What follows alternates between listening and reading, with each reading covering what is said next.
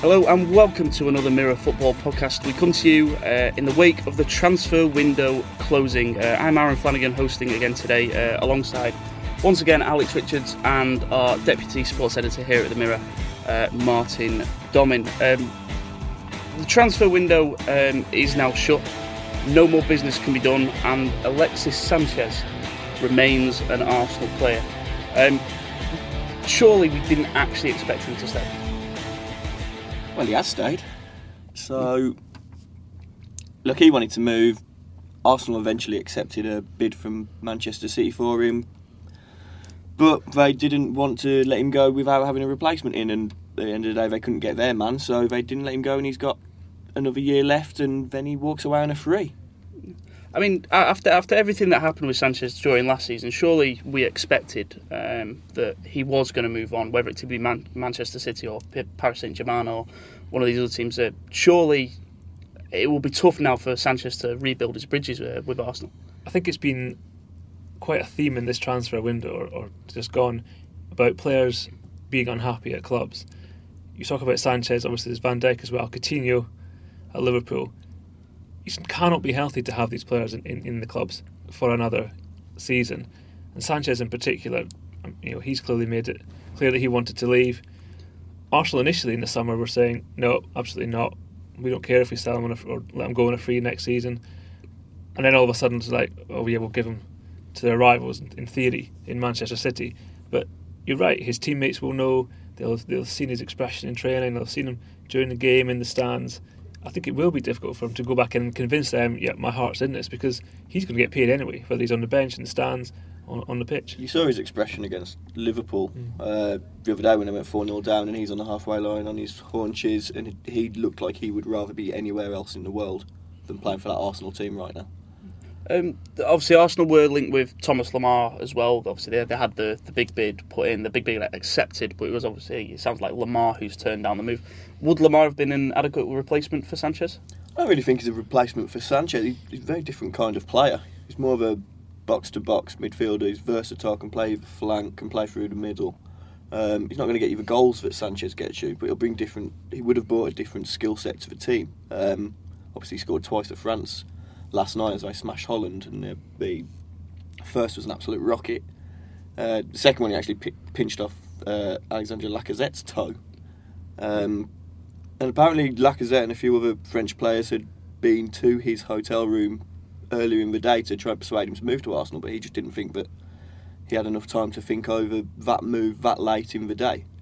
Um, I think the fact that the fee went to 90 million kind of spoke of Arsenal's um, desperation in the end that they wanted they wanted someone, um, and you know the the thing about Liverpool were interested in him, and they'd been quoted a figure that was said to be around 70, 75 million, and then suddenly it's Arsenal, and and that figure's risen 15 million on top of that. Um, it was just a mess, Arsenal, this transfer window, to be quite honest. Uh, are Arsenal the big losers of deadline day because obviously they conceded three to Leicester. All right, they went on to win the game, but then they lost to Stoke.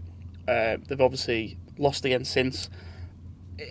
Did they have to strengthen to, kind of even put them in top four contention? Never mind title contention. Did they have to strengthen on deadline day? Do you feel? I think given that we don't know how Sanchez is going to react to having to stay, we don't know if he's you know, what kind of player he's going to be for Arsenal. Then the answer has to be yes. And we talked about Lemar, obviously, but also Julian Draxler was linked from Paris Saint Germain. But it did just seem like, I mean, this window is not open for a week. It's not open for a few days. But again, Arsenal have just they should have made the decision on Sanchez much earlier. You know, decided he was going to they were going to let him leave, and then think about replacements. Not leave it until the last couple they of actually, days. Actually, actually started the window quite quite well. Mm. We've got Kolasinac in quickly. Yeah as soon as Lacazette's moved to Atletico Madrid fell through, they pounced on that and got the strut. I mean, they've looked him for a couple of years, so you question why it's taken them two, three years to actually go and get him. Um, but they pounced on that quick enough to bring him in. Um, but then it's just it's typified by the Oxlade Chamberlain thing. How is he joining Liverpool for 40 million on the Thursday, having played against Liverpool on the Sunday in that absolute dismal dismal performance. You mentioned Oxlade Chamberlain. Is, is is Liverpool a good move for, for Oxlade Chamberlain? Would we say? Yeah, I think so. I think he didn't really kick on at Arsenal as much as you might have expected, and he'd probably argue that he's been played out of position this this season certainly. And it's yeah, definitely at the moment. If you look at the two teams, regardless even of the result the other day, it is a step forward, step up for him. Not step up, but a good move for him in terms of it's a club who are going places. Great attacking lineup at Liverpool, with or without Coutinho. It's definitely a good move for him. Uh, again, you don't want an unhappy player. at I think your he's club. got a lot to prove now. Um, he's been at Arsenal for six six years. Uh, if you can tell me what his best position is, then you're a better man than I am because you know he's played he's played on the right side of attack. He's played right wing back, left wing back. He's been playing full back a bit. He's, apparently, he wants to play in central midfield. Don't really is- know which he, which he is. Is central midfield where he's going to fit into that Liverpool team? Because like, let's be honest, he's not at the moment going to get in ahead of the likes of Salah, Firmino, Mane, Coutinho if he comes back. Seems to be that's why he's gone there because he wants to play in that in that midfield three rather than he could have gone to Chelsea but didn't want to play as a wing back. Um, but that Liverpool midfield at the moment is even without Coutinho, you've got Henderson plays that sitting role quite well. Can's really kicking on, but his contract's up at the end of the season still. They need to get that sorted out. And Wijnaldum's doing a good job. It's probably Wijnaldum's place that he'd take, but then it's probably Wijnaldum's place that Coutinho would take if he's still there. So Yeah, I mean, I just obviously quick mention of Coutinho. Um, at the point we're recording, the Spanish transfer window is still open. Uh, there is a, I think, only a minute chance uh, that he could still move to Barcelona uh, this summer. Um, it says something about modern day football that footballers can have such a say in uh, their own future. Um, obviously, you know they can kick up a bit of a fuss, and you know suddenly they, they can almost be out the doors. Um, do the players almost need to show a little bit more respect for the clubs, or you know, is this just kind of the the way things are in football at the moment? I think kind of the way things are, but I think at the same time, this is kind of been the transfer window when the clubs have kind of fought back. You know, in the last few years, players hand in transfer requests, and say nine times out of ten, they get that move, and they maybe don't train, whatever, and but eventually they do get the big move that they want. Um, Van Dijk hasn't got it. Coutinho at the moment hasn't got it. Um, I think there's a few. other- Ross Barkley, his move's not gone ahead. You know, um, I think clubs have held pretty firm this window with the players that they have made a point of saying, "No, you're not going anywhere. We're keeping you." I mean, you say that, but obviously, I mean, Coutinho will no doubt be linked with Barcelona again in windows to come. Van Dijk will be linked with Liverpool, no doubt, in windows to come, as will Ross Barkley probably in January. Is, are we? Are, are clubs maybe not just kind of stopping the inevitable from happening now? Yeah, definitely. And I think Southampton can they replace Van Dijk, or could they have replaced Van Dijk with an equally good centre back in the time they had? Possibly not. But seventy million is a lot of money, and you know you risk him getting injured now, and I don't know they get so much less. Again, Liverpool with Coutinho, they looked fine so far this season. Of course, he had this convenient back injury, which has definitely healed itself, so he could score for Brazil last night. But again, should they really be turning down 130, 140 million pounds? I don't think so, especially with the you know we've talked about the midfield they've got. Absolutely. So uh, we'll move on uh, slightly away from Liverpool now. Uh, Manchester United had one of the most quiet deadline days uh, of any Premier League team. I mean, pretty much nothing happened uh, Absolutely nothing. at, at United, but they had a pretty solid summer. Um, did they need to bring anyone else in, or you know, are, are they going to be pretty happy? Bear in mind, Jose Mourinho at the start of the summer said he wanted four new signings. Whether he classes Zlatan Ibrahimovic as the fourth, you know, he, he wanted a he wanted a winger, didn't he? That's been pretty pretty well publicised. He wanted Ivan Perisic from Inter Milan. Um, didn't wasn't able to get that deal done. But apart from that, he got what he wanted. He got Romelu Lukaku, um, centre forward. He got Nemanja Matic for that midfield role. Knows Matic. They've won titles. Matic has won titles in Portugal here. Um, you got Victor Lindelof, who I'm still not sold on. I, I he struggled in pre-season, and I, I he's going to take some time getting used to it.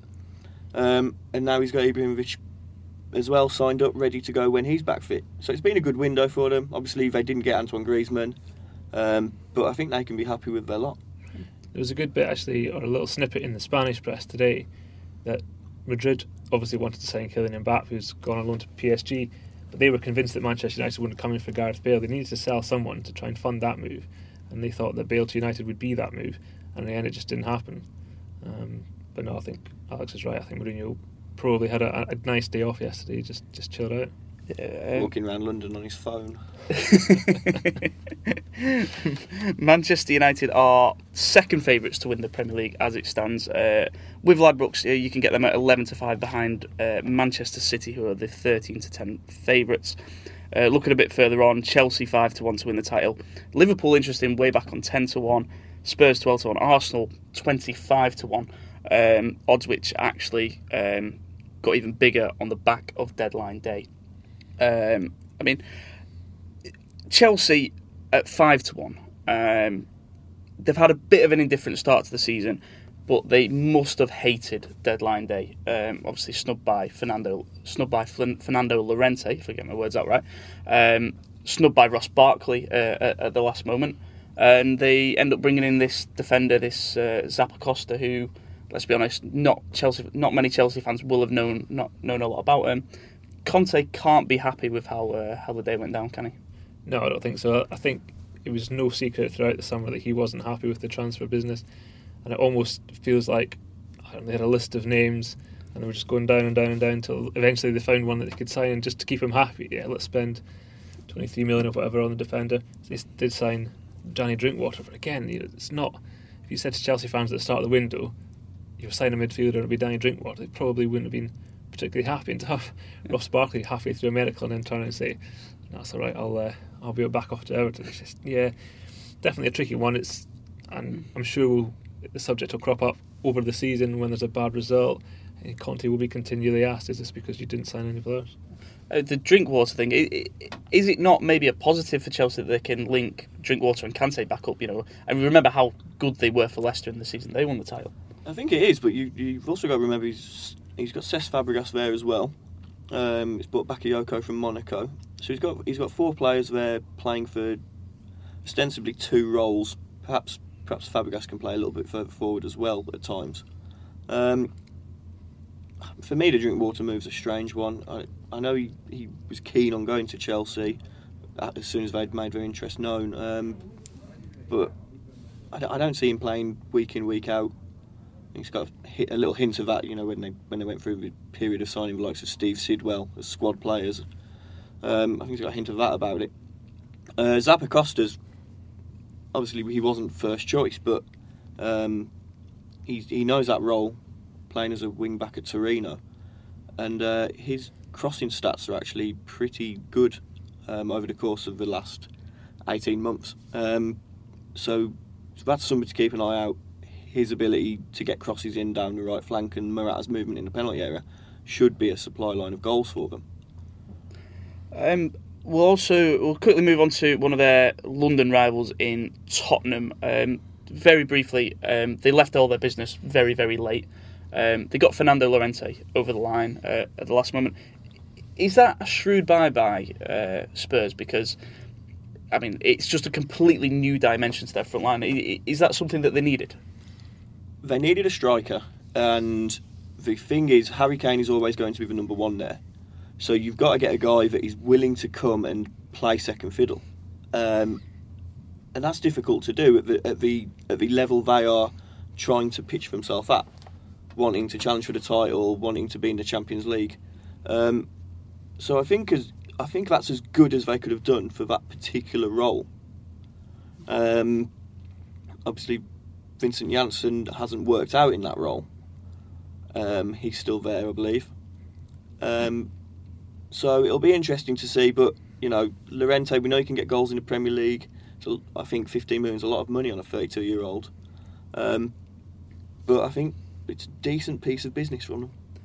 Um, we've not mentioned Manchester City, uh, but obviously we have talked about uh, Alexis Sanchez. That was the only piece of business that Manchester City looked like doing uh, on deadline day. Um, just quickly, out of the top six teams, uh, who do we feel actually had the best transfer window? Um, is, are there any teams in there that you actually think um, you know really excelled themselves uh, excelled themselves uh, over the summer? I think for me it has to be United. I think they identified who they wanted. They went out and, and they got the players. And, and isn't that what it's all about? It's not about last minute scrambles and, and you know alternatives or third, fourth choices. Mourinho, you know, I'd say identified who he wanted, what he needed to take his team to the next level, and he's got them. And so far, so good for them. You can't argue with what's happening on the pitch. Yeah, I agree. I think United have had the the best of it. I think Liverpool have done good business. Um, Mo Salah, obviously they identified him early and got him in. Uh, I think the best piece of business anyone's done is them getting Naby Keita for next season. Um, he's a terrific player, and to get that deal done because I can only see him having another good season. And had they not got the deal over the line, um, I could have seen your likes of Barcelona, Real Madrid knocking on the door in 12 months' time. So I think that's a great piece of business. Um, I think it's it's those two. I think United, as Martin says, will be extremely delighted the way they've gone about it, and I think Liverpool have done all right themselves. Stuff. Um, well, now have a quick look at the bottom end of the table. Is it something that clubs have to do when they get promoted from the Championship? They have to overhaul the squad as well. Is that the the leveling, the difference in class between the Premier League and the Championship? Because I say Brighton have brought in twelve players, Huddersfield thirteen, Newcastle have had a bit of a disappointing summer, uh, really, but they still have brought in eight new faces. I mean, is that something you have to do? When you come up to the Premier League now, I don't think you have to. I think it very much depends on how you get promoted. Um, obviously, Huddersfield went up through the playoffs with a negative goal difference, didn't score in any of their playoff games, um, helped by an own goal at Sheffield Wednesday and then won on penalties. Um, so I think they needed to do a lot. Um, Brighton, they've done a lot of business and I think they have improved the quality of their squad and their starting 11. Um, I still worry about them though. And well, the situation at Newcastle is just something different entirely. Yeah. Um, as far as odds go, Newcastle um, have uh, been reduced to ten to three, uh, with Ladbrokes uh, to go down. Brighton are the favourites to get relegated uh, at ten to eleven. Um, there are one team though who has significantly moved. Um, they've gone from about four to one to go down to about fifteen to two, and that's West Brom. Um, they've had a, a, great summer, obviously bringing in um, the midfielder from Paris Saint-Germain, whose name I'm not even going to try and pronounce. I don't, I don't, I don't know. Gregor Krychowiak. Gregor Krychowiak. Yeah. Well, that's what we'll go with. Um, seems a shrewd piece of business. West Brom must be absolutely delighted, and uh, and they've managed to keep hold of Jonny Evans as well. Yeah, I was going to say it, looked again. It looked like that might become one of those sagas where Evans said, "Like, let me go." You know, City, and then apparently Arsenal again. You know, so suddenly last minute they were interested as well. But I think Tony Pulis, when you talk about shrewd managers, he's obviously up there. And you know, we saw last season they were, you know, they built a good season on the back of their defence, get that together, and, and this uh, young man from Paris Saint Germain is he? uh, you know, will, will help them go forward for sure. But they're just solid West Brom. I guess that's the word that comes to mind for any Tony, Tony Pulis side. Um, but maybe they can add some attacking flair as well. There's a lot of pressure on, on Tony Pulis this summer. Um, he's he's done a decent job at West Brom, but he's not particularly liked because of the style of football and and they reached 40 point mark I think in February last last season yeah, and and then they completely collapsed in the final 10 12 games of the season basically you know for whatever reason um, so I think the knives have kind of been out for him and he had to make a he had to start the season well and had to do well in the transfer market. Um, Jay Rodriguez, few question marks over him. He's a very good player, but he's had a lot of injury problems. Um, so that was partially a, a worry. Um, Krychowiak's an outstanding signing for them. Um, he should have been on the radar of bigger Premier, no disrespect to West Brom, um, bigger Premier League clubs. He's got tremendous pedigree um, from his time in, in Seville. Um, took Oliver Burke from from Leipzig, which is an interesting signing. See how he progresses. Um, all shapes up for West Brom to have a good season. I think they are aiming for that. You know, you've got your, you've got your top six. You've got Everton, who you would expect to be seventh, maybe Southampton there, and then you've effectively got the rest. I think they are they are aiming for that ninth, tenth position, top half finish. Uh, another team who made uh, perhaps shock late signing was Swansea uh, in bringing in Renato Sanchez uh, from Bayern Munich. I mean, let's be honest, that's one hell of a good signing, isn't it? Sometimes it's not what you know, it's who you know. And Paul Clement has been around the block as a coach, worked with Carlo Ancelotti at Chelsea, Real Madrid, PSG, then Bayern. Renato Sanchez needs games. He went to Bayern last summer on the back of a absolute whirlwind 10 months at Benfica and then joined Bayern, went and won the Euros with Portugal, joined up with Bayern in the August, started the season, got a few games under his belt, and then he had one particular night in the Champions League in Rostov where he looked uh, fish out of water. He was all over the place, his passing was terrible. He got hauled off after 70 minutes as Bayern chased the game. He wasn't the only bad player that night, but he stuck out like a sore thumb. And he then didn't start another game for five months. Um, he's a young man, he needs games. Uh, this is the perfect proving ground for him now. In a less harsh environment with somewhere that he can develop, um, perhaps away from the spotlight a little bit. Uh, Swansea also brought in Wilfried Bony on deadline day from Manchester City. Is, is, this the right place for him to kind of get his career back on track? I hope so for his sake. I mean, it's been you know, since he left, it's been a bit of a nightmare for him really, and whether that's been through all his own making, I don't think so. I mean, it seemed like he had a terrible time at Stoke, and having lost the Llorente, obviously Swansea needed someone. So again, is sometimes you just need. Sometimes players just find that club that works, and of course, you know he made his name, at least in this country, at Swansea. And maybe he does just need to go back there where he knows he will be loved. Is you know the fans will take to him, the players will uh, as well. See both him and Sanchez. We see those names coming into your team, coming into the dressing room. You know, even though Sanchez is young, it, it will give them a lift, and you know, I'm sure he can feed off that.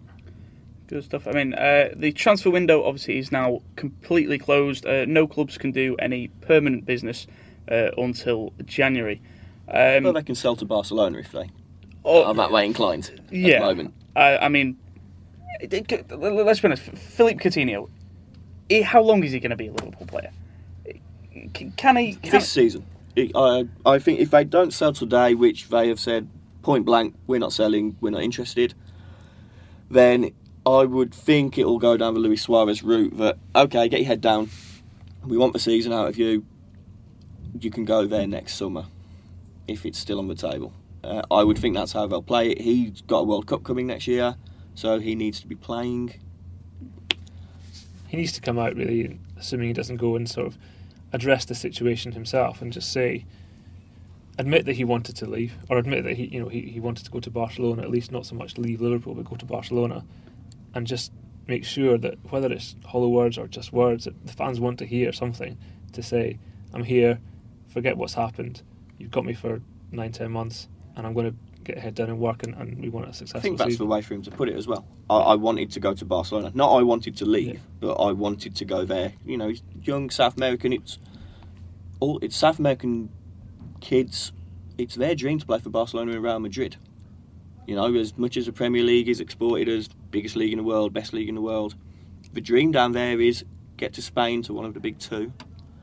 Um, I don't think any Liverpool fan would begrudge him that he wanted to live live up to potentially his childhood dream.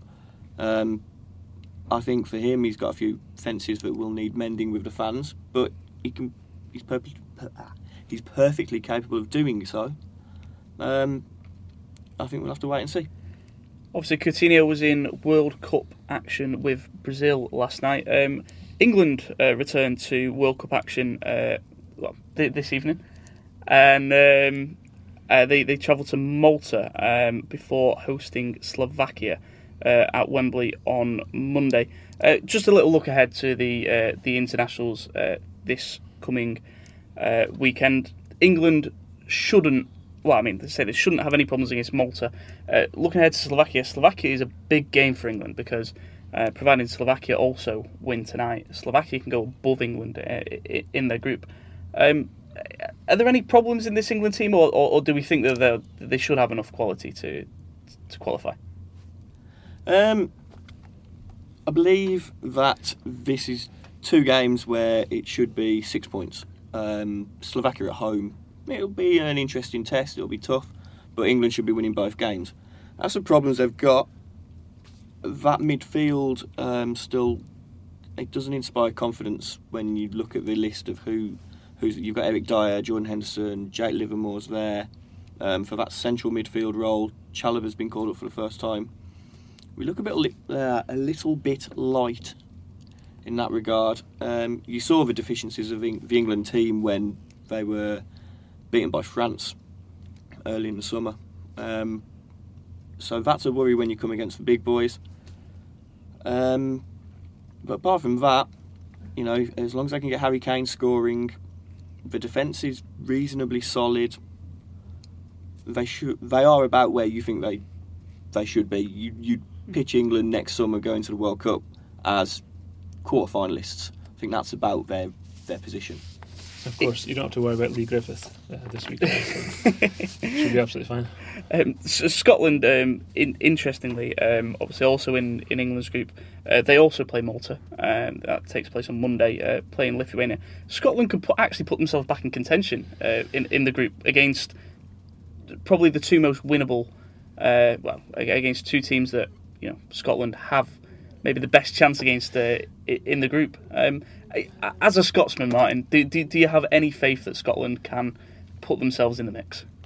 In a word, no. I mean, it's always the games that Scotland should win that they don't win. And obviously, when we dropped the points against England, had we not done so, then we would probably would be in the mix. And then after we earned a courageous, brave draw, whatever you want to call it, everyone said, all we have to do now is win four in a row. Well, threw away three, Yeah, three points. That, that as well. Two points. but, you know, when was the last time Scotland won four in a row? It just, it, you see, the maths are simple when you put it like that. But I think we just need to, we need to win these two games for sure.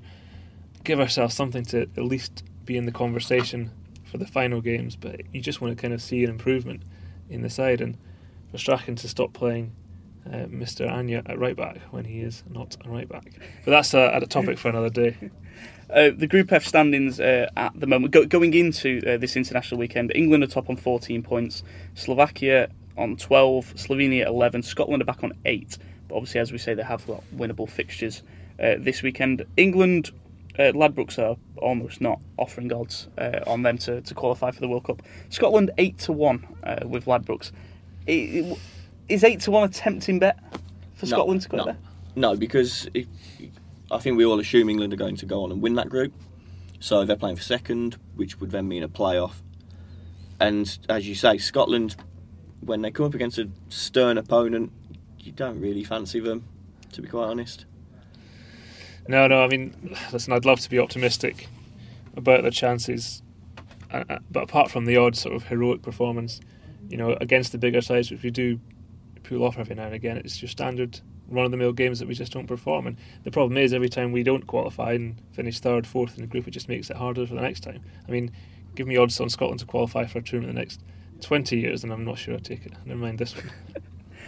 Um, looking also ahead at some of the other home nations, uh, Ireland and Wales in the same group uh, in a bit of a tussle to qualify um, out of Group D. Serbia are currently top of that group on 12 points, um, actually tied with the Republic of Ireland, who are just back on goal difference.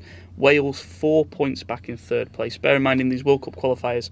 Only the top team automatically gets into the uh, the World Cup. Second place team has to go into um, a qualifier.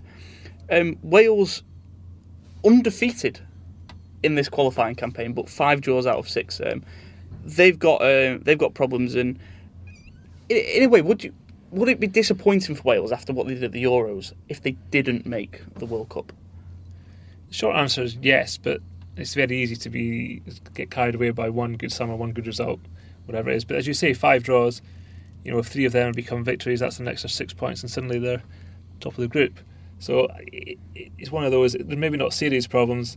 It ju- They maybe just need the you know run the ball to go their way. But you can't. They had a great summer last last year, obviously, but I don't think that necessarily. They are still still Wales, and of course they've got some good individual players, but overall they're, they're no world beaters.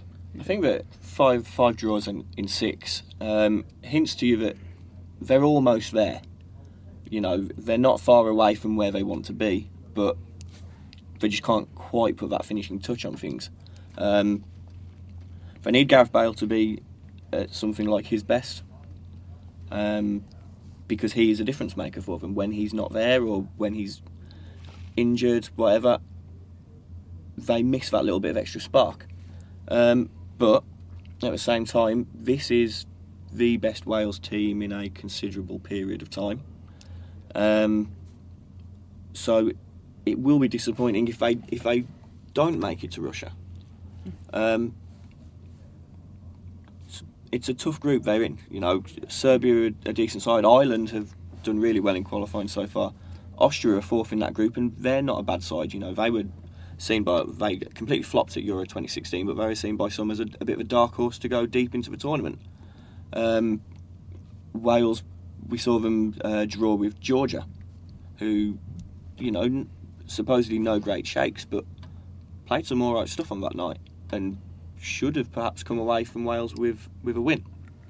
Um, so it, it's a tough tough group that they've found themselves in, and it's a tough situation they have they are currently in with all those draws. Um, but I think it would be disappointing for them if they don't make it because this is their best opportunity. I think when you look at Ireland, if you said if you said at the end at the start of the campaign that Wales would finish behind Ireland, that would be hugely disappointing. Ireland, I, I think, are punching above their weight. You know, they're greater than the sum of their parts. So I think Wales would definitely be disappointed if, if they don't if they can't catch them. Yeah, fixtures uh, this weekend. Wales uh, start off at home against Austria, while Republic of Ireland travel to Georgia. Uh, before Wales travel to Moldova on Tuesday, and then the top two collide: uh, Ireland uh, against Serbia. Um, so something's going to give at the top of the group, and that is going to be blown uh, right open. So it really is anyone's game in Group D. Um, very quick mention uh, for Northern Ireland as well. Now uh, they're in a relatively strong position, and their next game is against San Marino. Um, Northern Ireland, you wouldn't have uh, expected them possibly to get to the, the World Cup, especially given that they're in a group with Germany. Um, but they've given them every chance themselves every chance of getting into the, the, the playoff round, and uh, you know it's turned out to be a great story, isn't it? You can't. I don't think you can speak highly enough of the job Michael O'Neill's done there. And again, like you look at last summer, you think was that just a one-off? He just came together and it all worked out well. But no, he's just carried on. And I think international football is simply about you don't have much choice when it comes to players, obviously, and it is about what you can get out of that group of players over a short period of time, every few months. And you know, man management counts for a lot, and I think that's what we've seen there. And not not a single person would begrudge them more success. Um, San, uh, Northern Ireland obviously travelled to San Marino um, uh, on well on Friday night on, on t- today, uh, and then they face off against Czech Republic, who are their cho- uh, closest qualifier, closest rivals. Sorry, uh, for the second spot um, um, on Monday, which you know will prove to be um, an important game. Um, looking ahead to the World Cup next summer, as a whole, are there any nations which uh, particularly are inspiring us, you know, as thinking, you know, they could end up going the whole way and winning it. Uh, just give you a couple of odds. Um, Germany are the favourites to retain the crown at nine to two with Ladbrokes. Um, Brazil six to one, France seven to one, uh, England um, are twenty to one uh, to win the World Cup.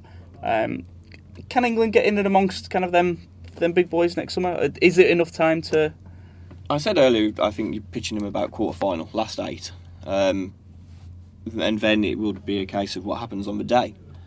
Um, I think that's about fair. I don't, I don't think they're anywhere near the level of Germany, um, who aren't infallible. From personally, I believe Brazil, if if this World Cup were being played tomorrow, Brazil would be in the best position to win it, um, because they've been on a staggering transformation since ditching Dunga and putting Tite back in charge, and being led by attack Neymar. Last night it was Willian, but it's often been Coutinho, Gabriel Jesus up front. Um, they look really strong once again. Um, obviously, the old favourites Germany, Argentina, Spain, they're all going to be there or thereabouts. Um, interesting thing with Spain is that them and Italy are in the same qualifying group. Um, so only one of them is guaranteed to be there. One of them will have to go through a playoff to get there, and you know could fall short. Um, Holland won't be there almost certainly after last night getting absolutely tanked by France, who another year for their young players, and they will be a, a big player next summer. I would, I'd feel as well. Man for man, if you look at that France France lineup, and it's exceptional, and, and also the, the strength and depth as well. It's just whether or not they can, you know, producing. it. It's all very well looking good on a team sheet, but you don't score goals on team sheets. Well, they should have they should have won the, the Euros on home soil, shouldn't they? And that and that team wasn't as good then as it is now. Um, so you have to respect them and think that they will be contenders. Uh, another team you mentioned looking good on on paper. Uh, Belgium have uh, you know an impressive starting lineup. Um, interesting odds wise, within two years their odds have almost been halved to win the World Cup next summer. Uh, they're now about sixteen to one. Um, I am not backing a team to win a World Cup with Roberto Martinez as manager. as soon as they play somebody remotely decent with a with a tactical plan, they will be beaten. Okay.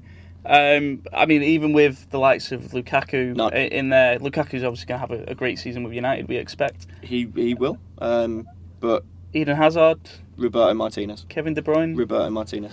They they they flattered to deceive. They got beat by Wales at Euro 2016 when people were saying, "Oh, they could be on for the for the final." Um, Martinez showed at Everton that he had that first year where things all all went. They played some brilliant football, and then as soon as the going got a little bit tough, he couldn't make the adjustments. Um, a tournament like the World Cup, it's all about those little adjustments that you make because you've only got one shot at it. I don't think he's that guy, um, and I think again that next summer, you know, they'll play a group stage where they'll have a couple of teams that aren't particularly, you would think, not as up to scratch with them. Get through a group stage, then they'll come up against somebody, one of the big boys, and be beaten. It's a real worry that this could be a wasted generation. I mean, you can't. It's a smaller country. You can't rely on these players to come through all the time, and it's been a lot. We've talked about Belgium for a long time, in terms of them maturing and winning something. They're maturing now, and, and it could well be that in a few years' time, we look back and think, how did they not do better? And I think Alex is right when it comes to Mr. Martinez. Oh, okay. Oh, I mean, I, I quite like Roberto Martinez myself. A great guy, but- but, you know. He seems Yeah. like he seems like a really nice guy to go and have a chat with, but Okay, um, that will do us um, for this week. Um, thank you once again uh, for tuning in. Uh, Sam Matterface will be back on Tuesday with the Stay on Your Feet podcast. Um, make sure you stay um, tuned in uh, to Mirror Football uh, to find the links. Uh, for that, you can follow all the latest sports news, all the international news over the weekend uh, at Mirror Football. But until next week, um, enjoy the enjoy all the action.